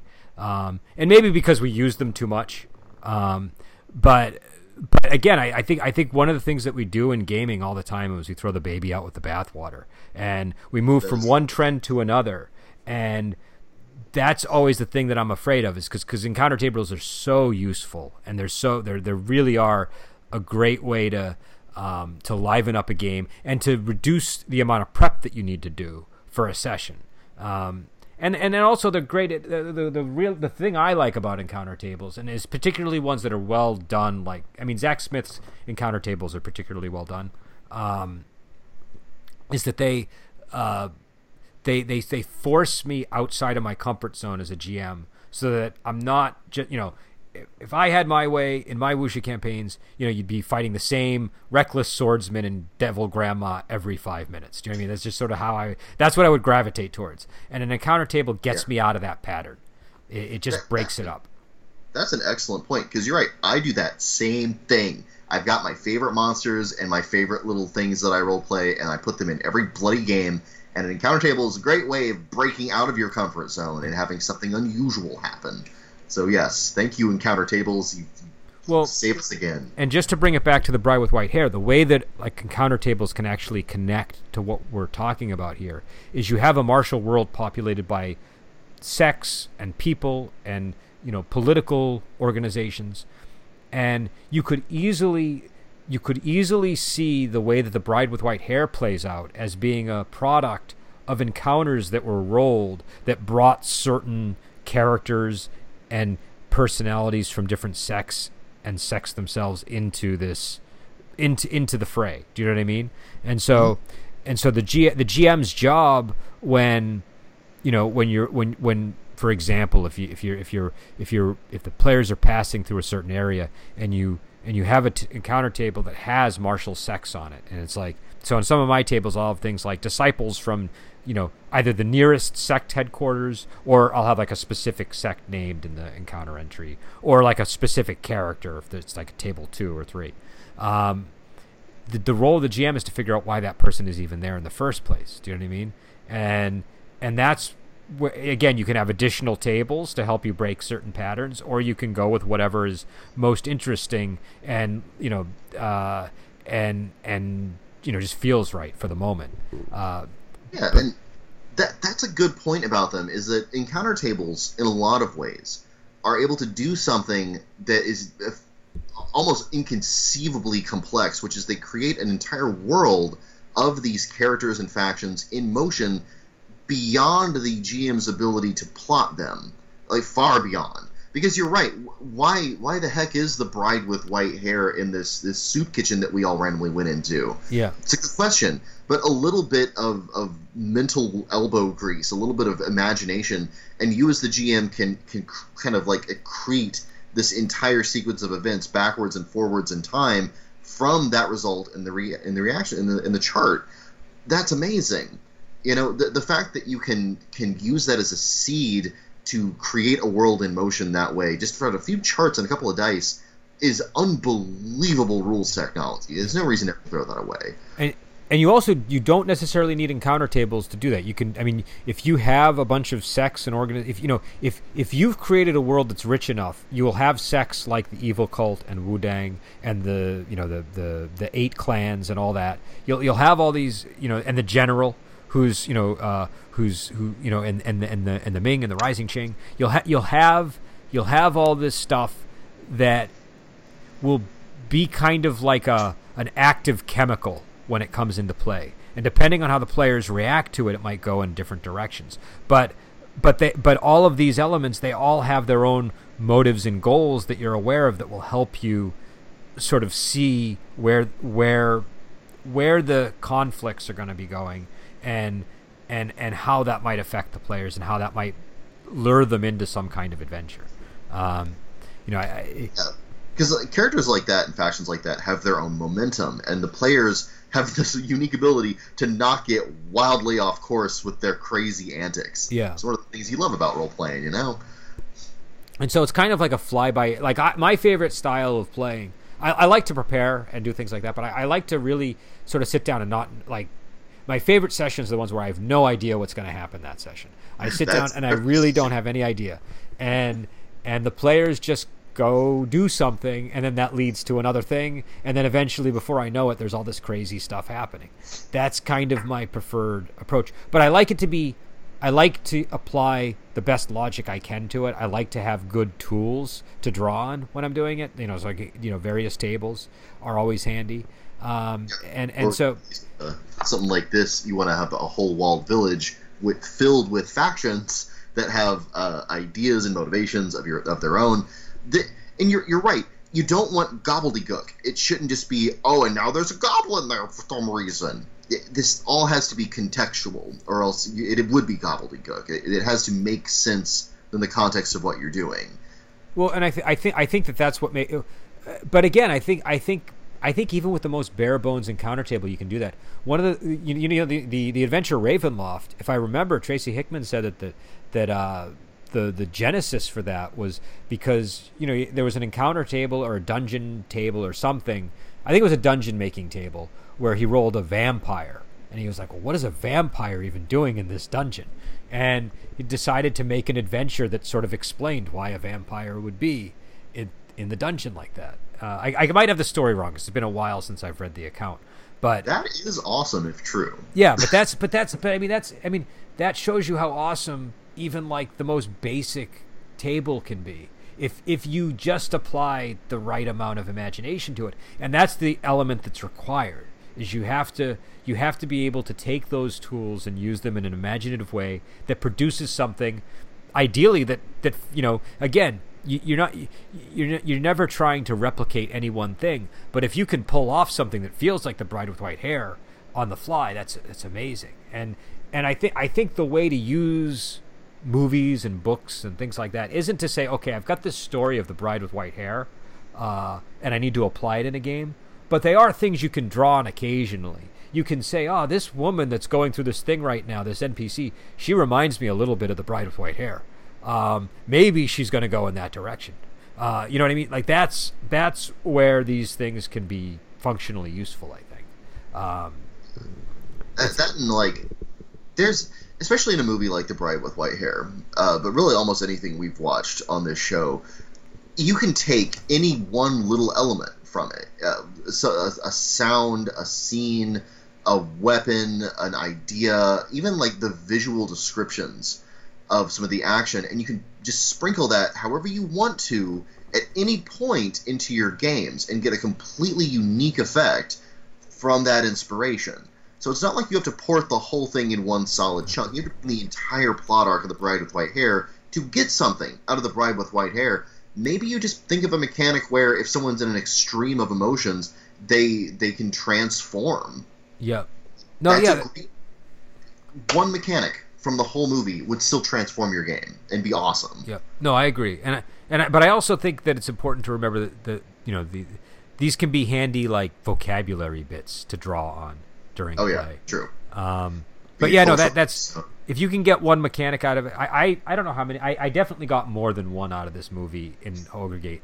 I got the the hair the hair technique, the whipping strands, I think it was called, and uh, there was a character that was loosely inspired by the Bride with White Hair, um, and uh, quite a few other elements. Probably I can't think off the top of my head, but I know. But uh, I mean, you, you you know, one wuxia movie should probably be able to give you about twenty ideas mechanically. I think at the very least. Um, Yeah.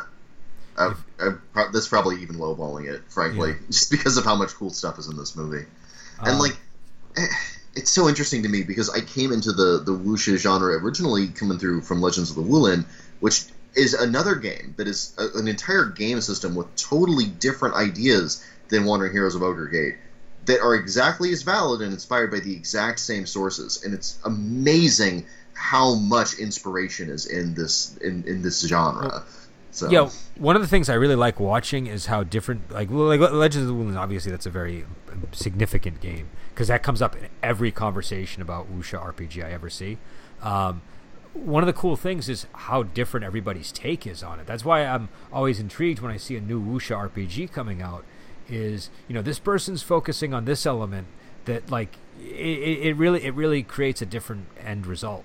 Um, and and and again, I, I my feeling on the way like my my experience with people who buy and play wuxia RPGs is they generally don't have a very rarely will you meet somebody who says this is my go-to wuxia game. They'll usually use as they'll, they'll they'll buy as many as they can and then kind of hack them into whatever system they prefer. You know, and Yeah. that that I, I think that's that's you know that's great. That's fine. Um, uh, and also you know they might they also like if you if this was my case especially when I first was trying to run wuxia campaigns is you were just desperate for like resources of any kind on the topic. Do you know what I mean? It's not like a now we have the internet and it's a lot easier, but there wasn't like a whole lot to really clarify things for you back when I was you know first interested in running these kinds of games. And and so having different people's uh, game books on it was was useful just for getting different points of view and even just for being exposed to different movies and stuff. Do you know what I mean? I, I still I got um where is it? Hopefully you can still hear me.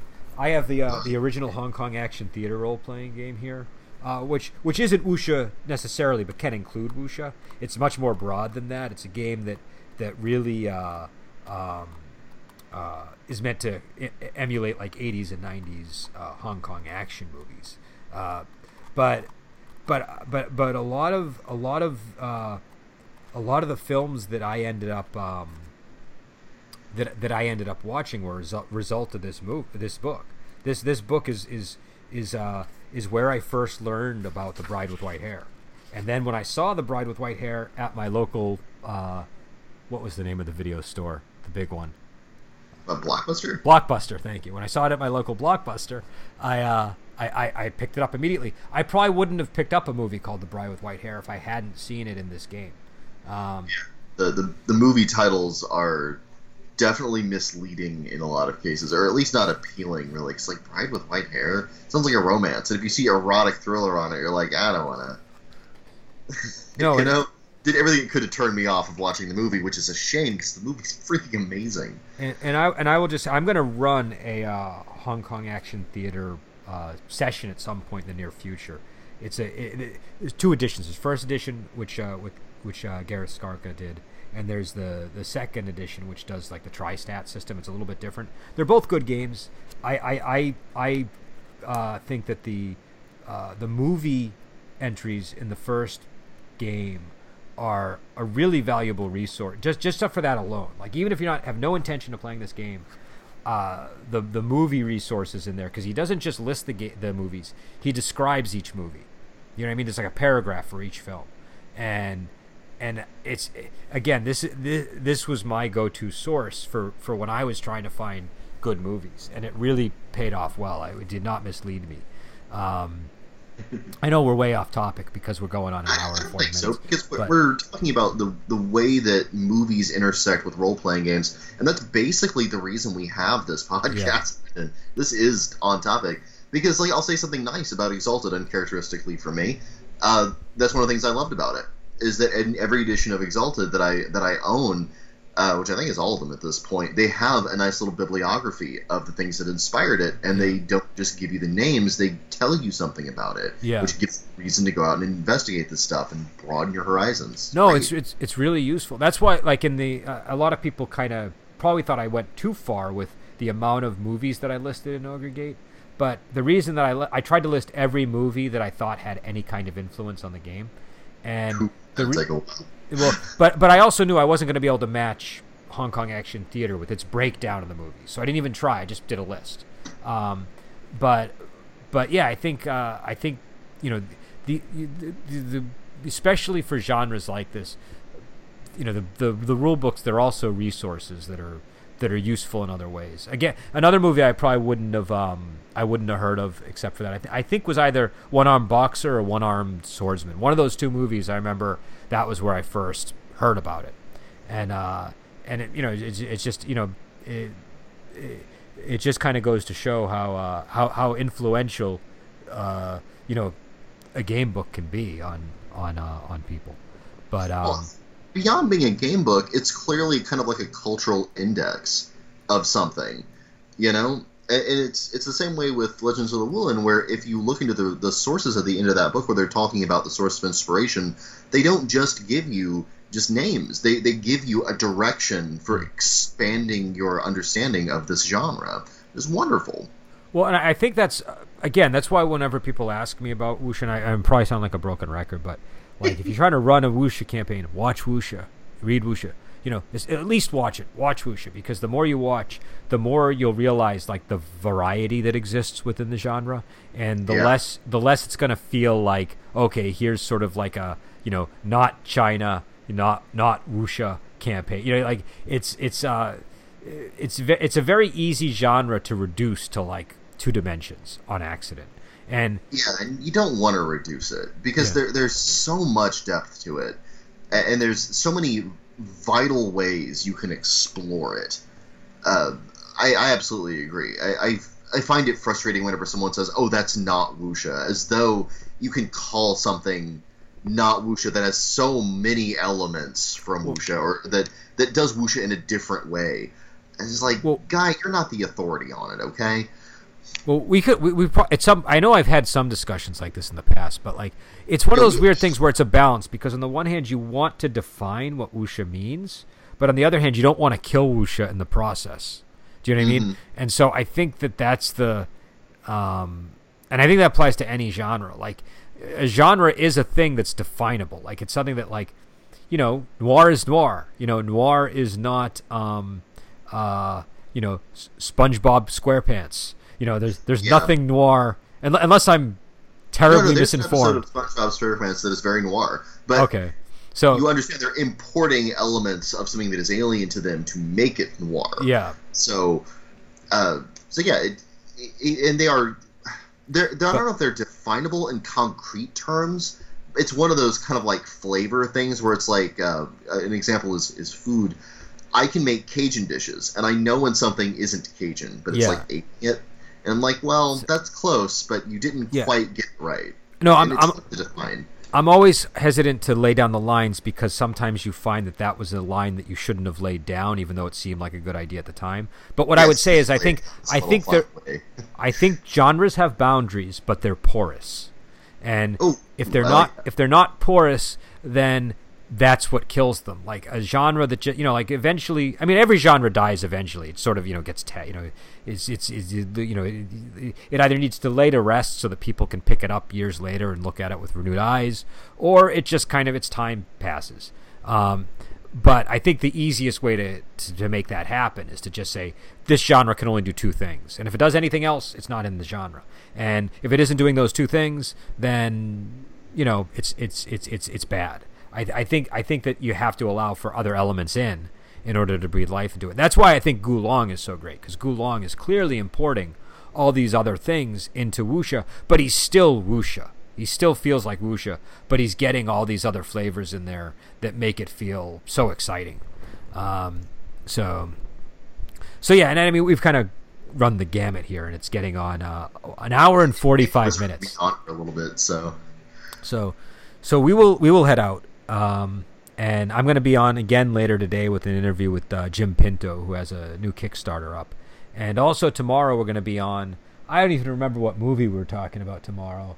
It's definitely going to be a Kara Hui movie. Oh, it's going to be uh, the new version of a Chinese ghost story from like 2011 or something. I think was the year it came out, uh, and it stars the woman who uh, is from the movie The Four that I talked about, but also is going to be playing uh, Mulan in the upcoming Disney adaptation and uh, it's uh, uh, Kara Hui plays the, the the villain in the movie. She plays uh, the tree demon of the of the Chinese ghost story. Uh, so, uh, so yeah. So we will uh, we will let you go, and we will talk to you later.